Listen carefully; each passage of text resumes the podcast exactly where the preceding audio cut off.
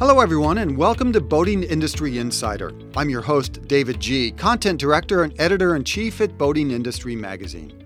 Our topic for this episode is one of critical importance to anyone who builds boats, sells boats, services boats, drives a boat, or even ever boards a boat for that matter, and that is boating safety. Since 2011, the Water Sports Foundation, or WSF, which is the nonprofit educational arm of the Water Sports Industry Association, has been a significant boating safety partner for the U.S. Coast Guard's Recreational Boating Safety Program. Now, the WSF submits ideas every year to positively affect boating safety culture. Those ideas are then funded through grants whose basic premise is to use the boating and water sports media to reach boaters and paddlers with reminders about safety. In fact, one of those grants made this podcast possible. And now we welcome Jim Emmons, WSF Grant Director, as one of our featured guests. Jim, nice to have you with us. I'm glad to be here, David. Thank you. Also with us is Pamela Dillon, a career long boating professional who's currently Education and Standards Director for the National Association of State Boating Law Administrators. That's a national nonprofit that works to develop public policy for recreational boating safety they represent the recreational boating authorities of all 50 states as well as the U.S. territories. Pam, nice to have you along for the Safe Boating Ride as well. Thanks so much, David. Well, before we get into some of our questions and, and, discussions and boating safety statistics, why don't each of you kind of briefly describe your day jobs and your organization's efforts on the safe boating front? Pam, why don't we start with you? Thanks. Um, the National Association of State Boating Law Administrators, uh, many folks refer to it as NASBLA. Mm-hmm. NASBLA, as you said, works with all 50 states and U.S. territories to really uh, develop model acts, uh, uniform boating education programs and standards. We work with public outreach to uh, not only the state administrators but also to boaters um, across the states.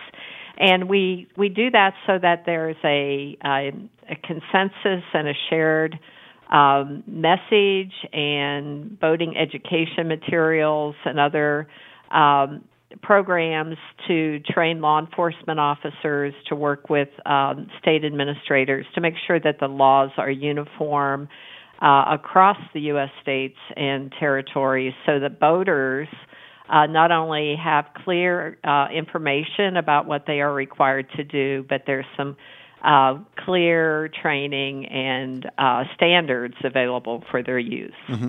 Oh, big job! Thanks for for all those efforts, Jim. Why don't you talk to us a little bit about what you do as well? Well, David, my position currently is uh, Outreach Grants Director for the Water Sports Foundation, and uh, this cr- job and, and, whole division of the WSIA was created for working with the Coast Guard um, in the nonprofit grant uh, arena, mm-hmm. Uh, mainly for uh, promoting boating safety through uh, the recreational boating safety outreach programs that the that the Coast Guard has. Coast Guard has authority over all recreational boating in, in the United States and uh, through the Sport Fish Restoration and Boating Trust Fund, they pass out um, grant funds to organizations like uh, WSF and also like NASBLA and others who help them promote uh, boating safety in, in a number of different ways. Our our particular strategy that we came up with back in uh, 2010 was to use the boating media as mm-hmm. um, a way to reach co- boater consumers with um, with boating safety messaging. And so for roughly about nine years, we've been uh, contracting with um, mainly consumer media, both in the paddle and in the power space, the human powered and, and the powerboat space. Um, this year was the first year we were awarded a grant to move into the trade media, uh, which is how we um, we found uh, boating mm-hmm. industry and, and other boating trade media outlets that we are promoting boating safety to retailers. So um, mainly, my job though is is uh, kind of like an air traffic controller. I'm just hmm. constantly, uh, you know, uh, transmitting content out to the media folks. I'm checking their deliveries and making sure that they're doing what they're supposed to do, and um, and then re up again in the following year with new contracts, uh, new ideas, better ways to reach the public, better ways to reach retailers, and do the whole thing over again. So that's yeah. sort of it in a nutshell. Well, we're glad you did find boating industry in, uh, in this podcast and, and uh, appreciate the opportunity to reach out to people to talk about an important topic. You know, I recently had the, uh, Jim, we had talked about uh, the American Boating Conference in Washington, D.C., recently had a chance to attend that. It's where the industry comes together to, to uh, advocate for recreational boating. We had over 200 meetings on Capitol Hill uh, with lawmakers. We had a number of speakers. One of our speakers was Captain Scott Johnson, who is the Chief Director of the Coast Guard Office of Auxiliary and Boating Safety, as well as the national coordinator for the National Recreational Boating Safety Program. Now, each year, as you both know, the Coast Guard issues a full report on recreational boating accidents. The 2018 report hasn't been released yet, but Captain Johnson did give us a few uh, numbers from that report, the sneak peek. Uh, he said there were 629 boating deaths reported in 2018, down 2.7% from the previous year, and there were 2,342 injuries, which represents a 2.5% decline from 2017, 2017. Jim, from your vantage point, what's the best way to, to continue to reduce both of those numbers? Is there some low hanging fruit when it comes to boating safety? What's, what's on the front lines here? Wow, Dave, that's a loaded question, but I'll I'll try to I'll try to jump into that. Um, you know, certainly, I I mean, from my perspective, I think that you know more outreach, more education mm-hmm. to um, boaters and the consumer public, uh, more awareness about um, you know things that are basic. Uh, you know, being aware of, of weather and cold water, and being uh, you know taking a safe boater course, um, having a Coast Guard auxiliary check your boat. I mean, just so many simple little mm-hmm. things. Mm-hmm. Could avoid accidents and could help bring those numbers down. But I think one of the biggest areas for low hanging fruit in, in my uh, nine years of, of being in this position that I've discovered is on the paddle sports side. In in the human powered segment, um, in the 2008 uh, 17 year, 192 mm-hmm. people lost their lives paddling some sort of a vessel, um, which to me is a relatively passive activity. Yeah. Uh, and it should be a safe activity. I mean, there are no spinning propellers. There's no flammable liquids. There's no high speeds. You know, there's no uh, carbon monoxide. There's just so many things that powerboat, you know, makes powerboating more dangerous, in my opinion. Um, yet we had nearly one out of every three people that died in recreational boating in 2017 was participating in some sort of human-propelled activity. Uh, I think that that's where the real low-hanging fruit is, and and if you wanted to dissect that a little further, I think it goes down into um, into the fact that um, uh, kayaks have become relatively inexpensive to produce, mm-hmm. and um, retailers um, have realized that it's a great place to make a decent margin. And many of what we call the no service retailers, uh, the club stores and big box mm-hmm. stores. Have gone into the kayak business. And people go in and buy a kayak almost as an impulse buy because they know they got a party at the weekend cabin next week and uh and they're they um you know throw a hundred ninety nine dollar kayak under their arm but no one's there to tell them that they need a life jacket or that they should be aware of the cold water or that the weather could change suddenly and you could be swamped and, and overturned and, and you drown if you don't have a mm-hmm. life jacket on. So that to me is where I think the low hanging fruit is. And I, I realize that probably the majority of your audience is going to be more in the powerboat segment. But um, I, I, think we've done a really good job on the powerboat side. We can always do better. Mm-hmm. But I just feel like on this human propelled side, we can certainly do better. And you mentioned kayaks, uh, stand-up paddleboard certainly would be in that that category as well. Uh, a, a, space in, in the industry that's seen tremendous growth and, and likely, as, as you said, Jim, uh, you know, introducing water sports to to a completely new uh, generation and, and and and type of person, and which is which is on the one hand good news, but uh, the newbies, you know, sometimes uh, don't know what they don't know. So, Pam, in in your view, what do you see as the the biggest opportunity to to kind of take a, a, a another shot at, at continuing to reduce boating deaths and injuries? Well, Jim certainly made some really um, important points, but overall, I think increasing life jacket wear mm-hmm. rates across the board mm-hmm. um, with all types of, of boating and boaters and one of the biggest opportunities we have to increase life jacket wear is to for the industry and others to continue the innovation in the style and types of life jackets to make them more uh, comfortable, to make them um, more wearable, so to speak, to make them stylish, to make them cool. So, you know, continued innovation mm-hmm. in uh, life jacket styles and technology is a great opportunity we have. And then, of course, on the flip side of that, encouraging, continuing to promote life jacket wear across the board to all types of boaters. Um, it's just like seatbelts. If mm-hmm. you think back, you know, 30, 40 years ago, when um, seatbelts were in the cars, but people didn't wear them much.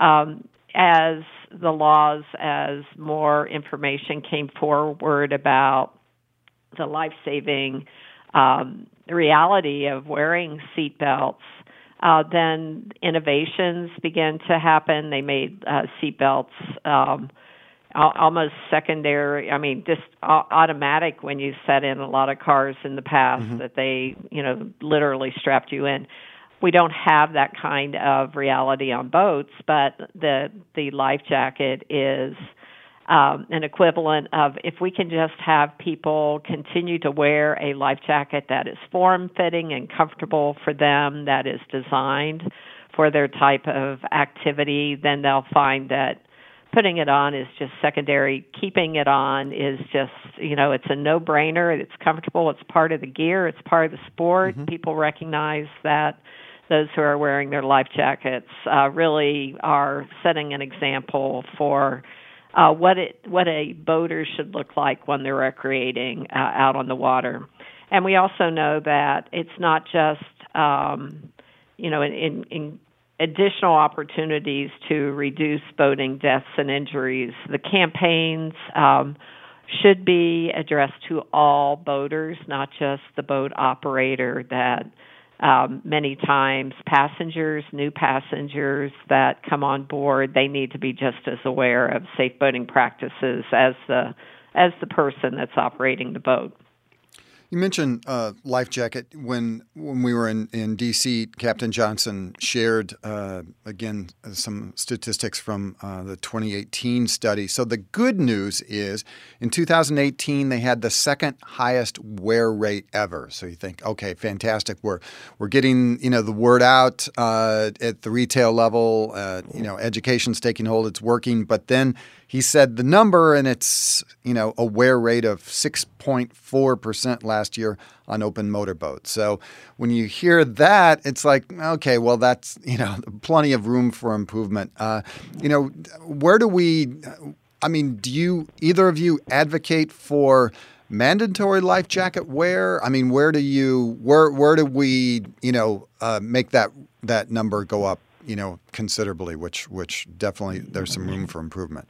Well, I'll jump in there, uh, David, and say that from the safety community's perspective, we a- absolutely advocate for life jacket wear. Mm-hmm. Now, the mandatory question that comes hmm. back to what the states and other legislatures are going to support, but we know that in areas where uh, in in certain types of boating where life jacket use is required, such as um, in most states when you operate a personal watercraft, you are required to have a life jacket on.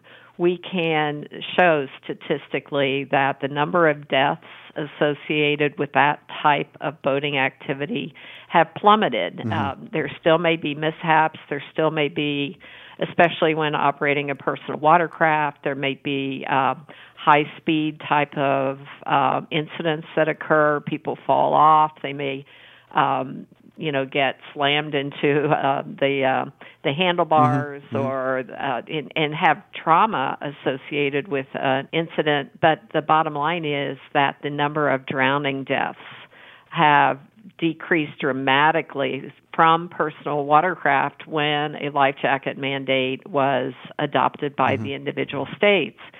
And we know that 80% of the 600 plus deaths that occurred last year, approximately 80% year after year after year, are the result of people ending up in the water mm-hmm. and drowning. Mm-hmm. So we know that mandates can dramatically drive those numbers of boating deaths down. And so it, it's now really uh, when is the community, when is it going to be um, not only socially acceptable, mm-hmm. but expected that, hey, when you get on my boat, you're going to put on a life jacket. Mm-hmm. And that's the challenge mm-hmm. that we have uh, in moving forward.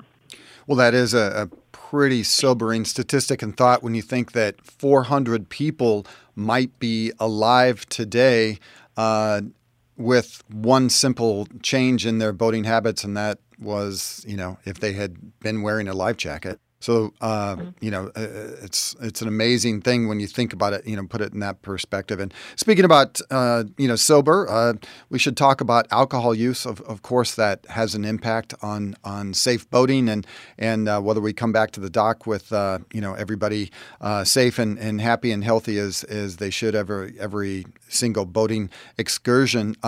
you know, I think that that we know that drinking and driving is very dangerous, even though it still occurs. Is there a, a, a little bit of a disconnect when it comes to alcohol use on the water? Uh, do people view alcohol use uh, while they're boating differently? Jim, uh, talk a little bit about, about alcohol use on, on boating um, as, as we were recreational boating.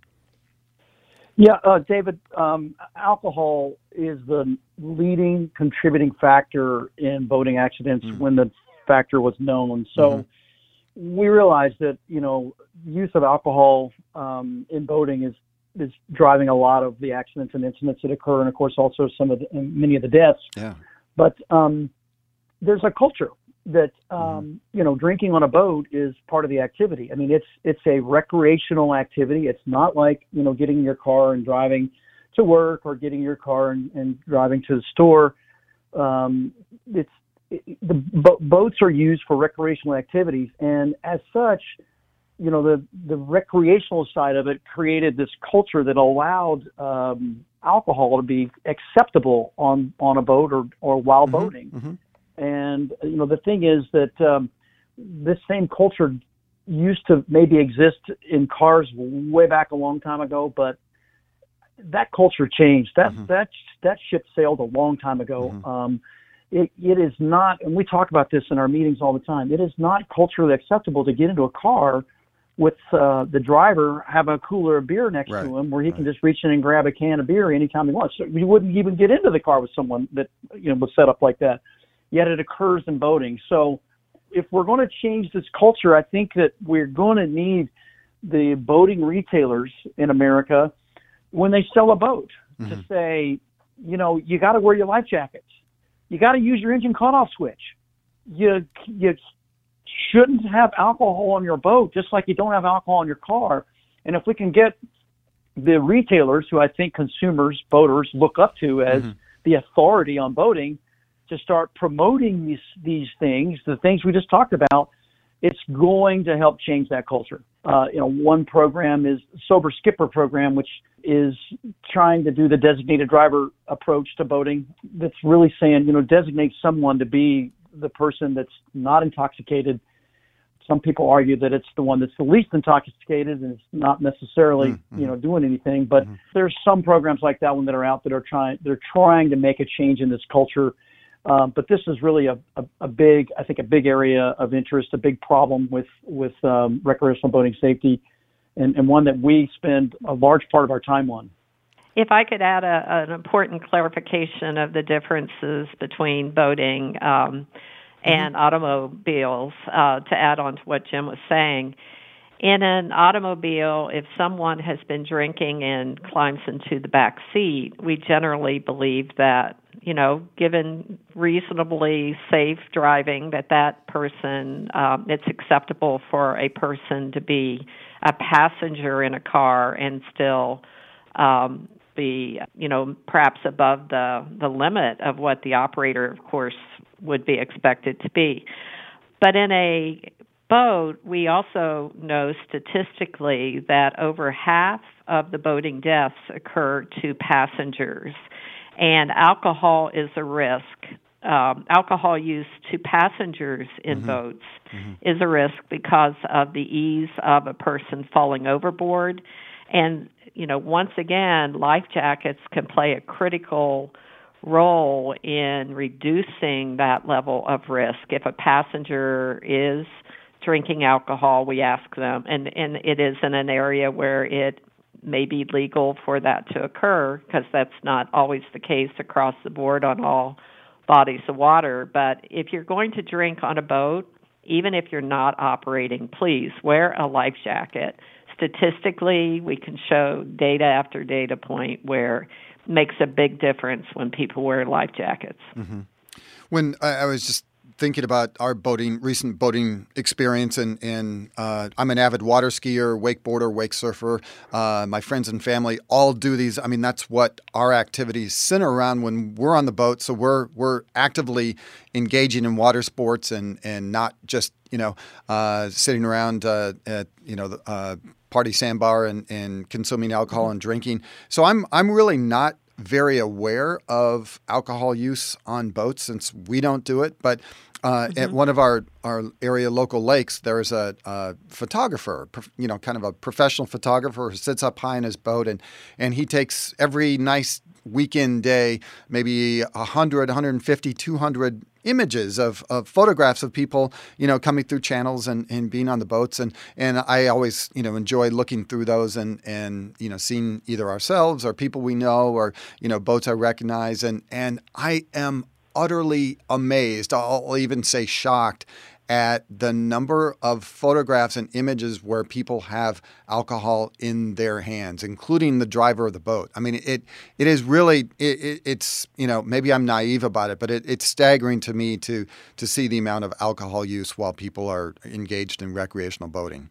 And and the reality is that um, you know statistically, the the law enforcement enforcement community has uh, the tools, the laws that you know there are many people who are out on the water do not uh, understand that they could be uh, charged mm-hmm. with uh, a level of operating under the influence, uh, even when they're on a boat. Many times, law enforcement will stop a boat operator who does have that drink in their hand and the operator will be surprised that they are getting tested for a level of intoxication uh, because they're not aware that those laws do uh, apply to boating situations on the water.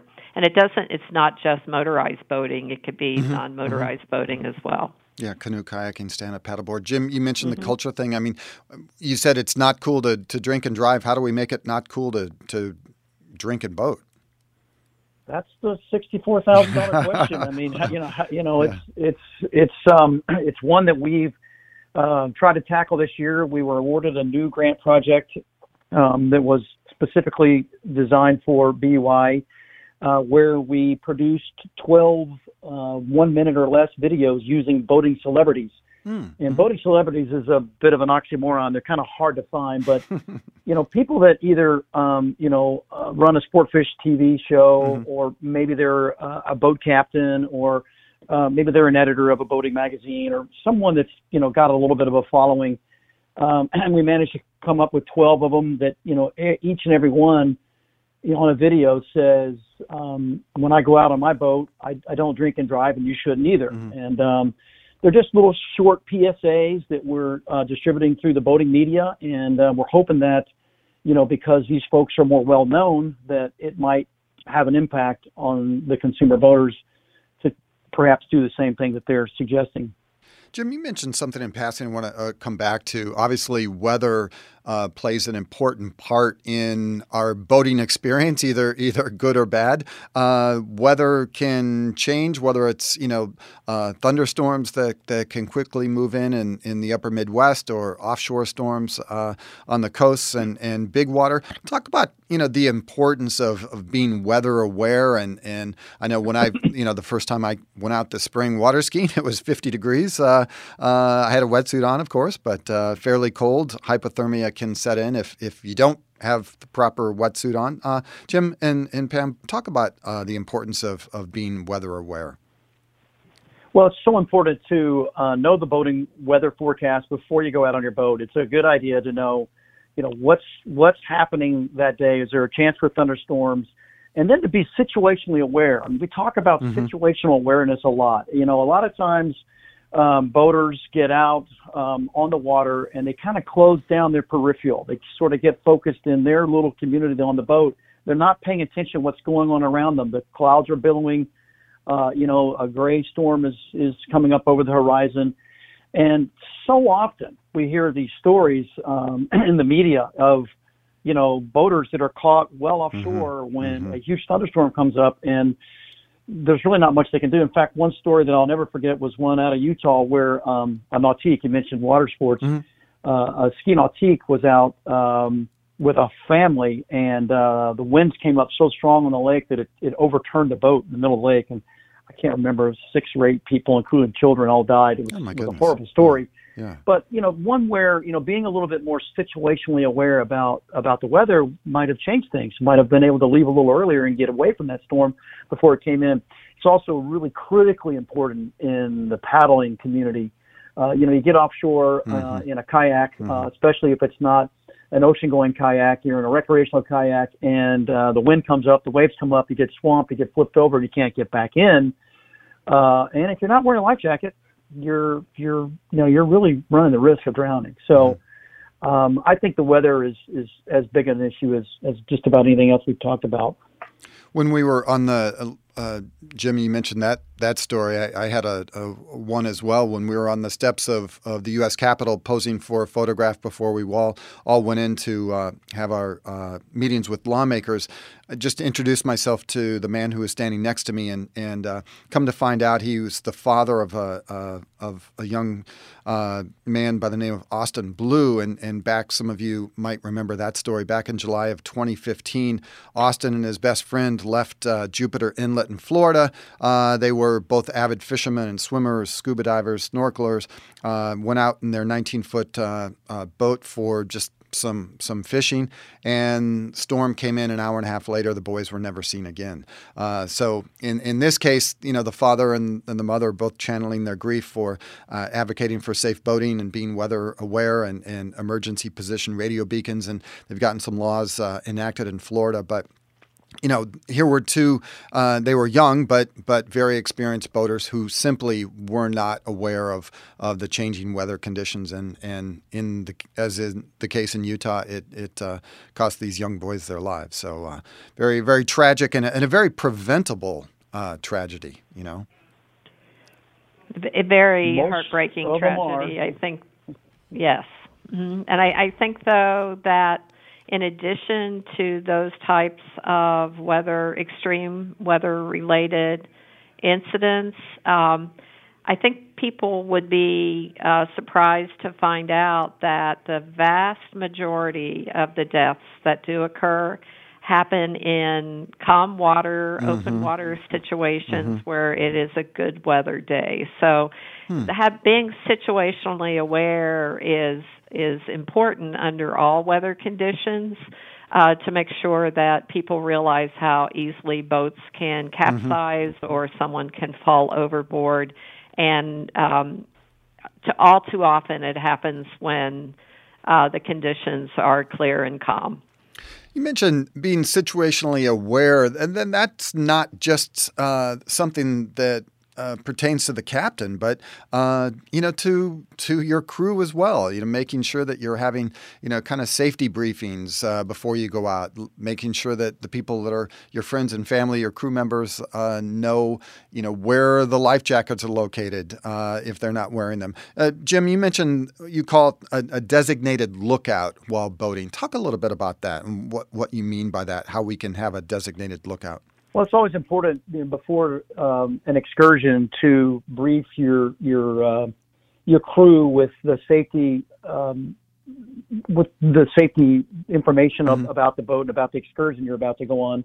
And one of those might be, you know, to designate someone else to be a lookout. I mean, you see that in in the um, in the Coast Guard statistics that you know improper lookout was mm. one of the leading causes of accidents. It's either the captain is preoccupied and not paying attention, mm-hmm. uh, and the rest of the crew is also preoccupied and not paying attention, and somehow the the boat runs aground or or or collides with a, a fixed object or maybe another boat. Um, tragic story, Fourth of July last uh, year in the Miami area mm-hmm. uh, after the fireworks went off.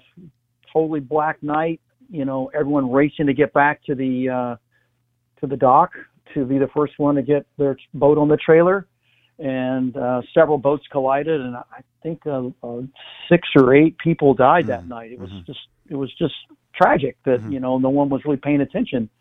Uh, probably was um, compounded by alcohol yeah, on the Fourth yeah. of July night, but. Uh, uh, so I, I, I always try to, you know, tell uh, people, my friends and family, whatever, that you know, not just the captain, but everybody should yeah. be looking out to make sure, you know, we're not uh, in harm's way. Yeah.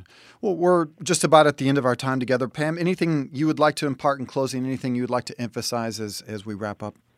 I think that uh, safety should be first and foremost mm-hmm. on everyone's minds. Uh, prep, um, prior preparation before going out on the boat, making sure people are properly equipped, your boat has been checked over, you have all the um, not only required equipment, but uh, recommended equipment for safety, that you've got good communication devices.